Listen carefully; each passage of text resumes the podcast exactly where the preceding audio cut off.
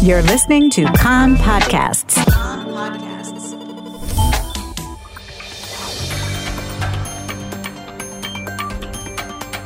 You are listening to the English language news of Kan, the Israeli Public Broadcasting Corporation. Good afternoon. It's 2 p.m. in Israel, Wednesday, November the 23rd, 2022. This is Nomi Segal with the top news at this hour.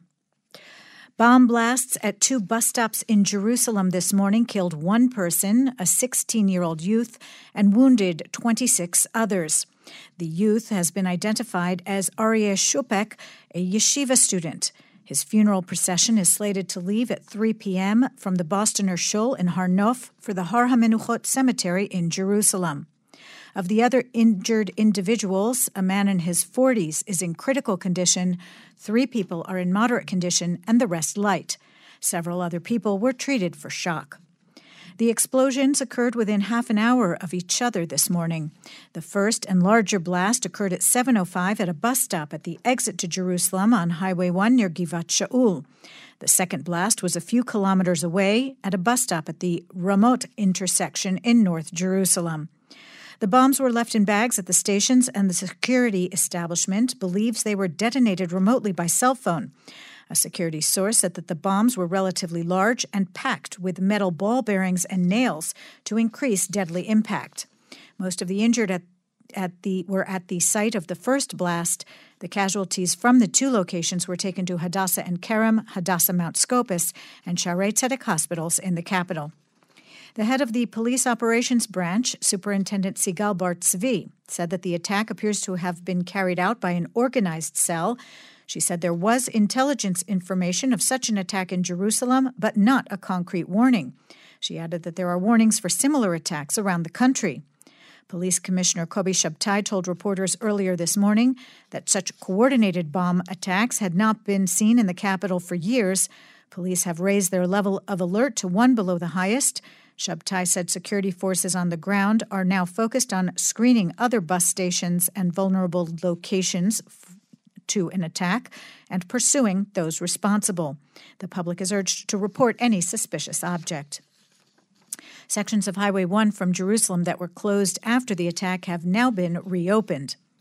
Outgoing Prime Minister Yair Lapid convened a security assessment, and he later updated the opposition leader and prime minister designate Benjamin Netanyahu.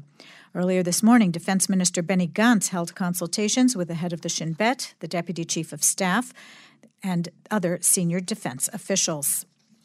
No organization claimed responsibility for the attack. Hamas and Islamic Jihad both praised the blasts.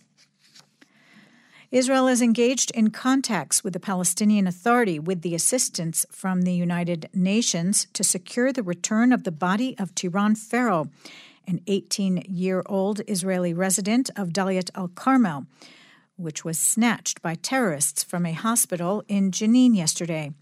A Kan reporter says that at the same time, security forces are also preparing for the possibility of a military operation to rescue the body. Fero, a resident of the Druze town of Daliat al Carmel, was critically injured in a traffic accident yesterday in the Palestinian city, where he had gone with a friend to fix a car. He was taken to hospital in Jenin. The family says that when terrorists learned of the presence of an Israeli citizen in the hospital, gunmen forcibly entered the medical institution, detached the youth from the life support machines, and left with him.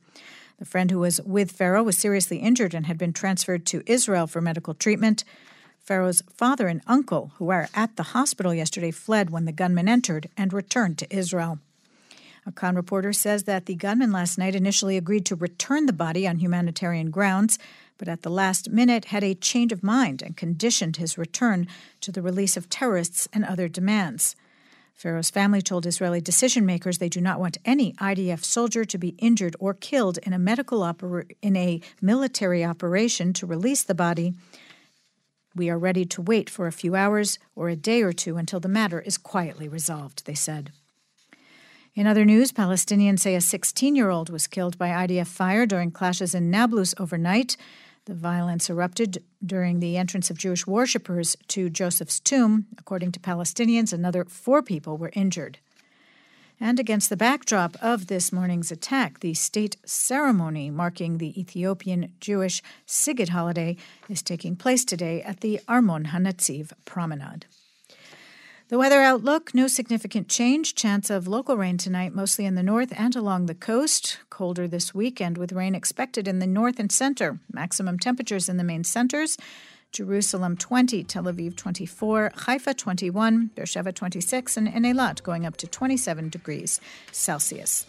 That's the news from Kan Reka, the Israeli Public Broadcasting Corporation. Join us at 8 p.m. Israel time for our one hour news program. You can tune in at 101.3 FM, the Kan website, and the Kan English Facebook page.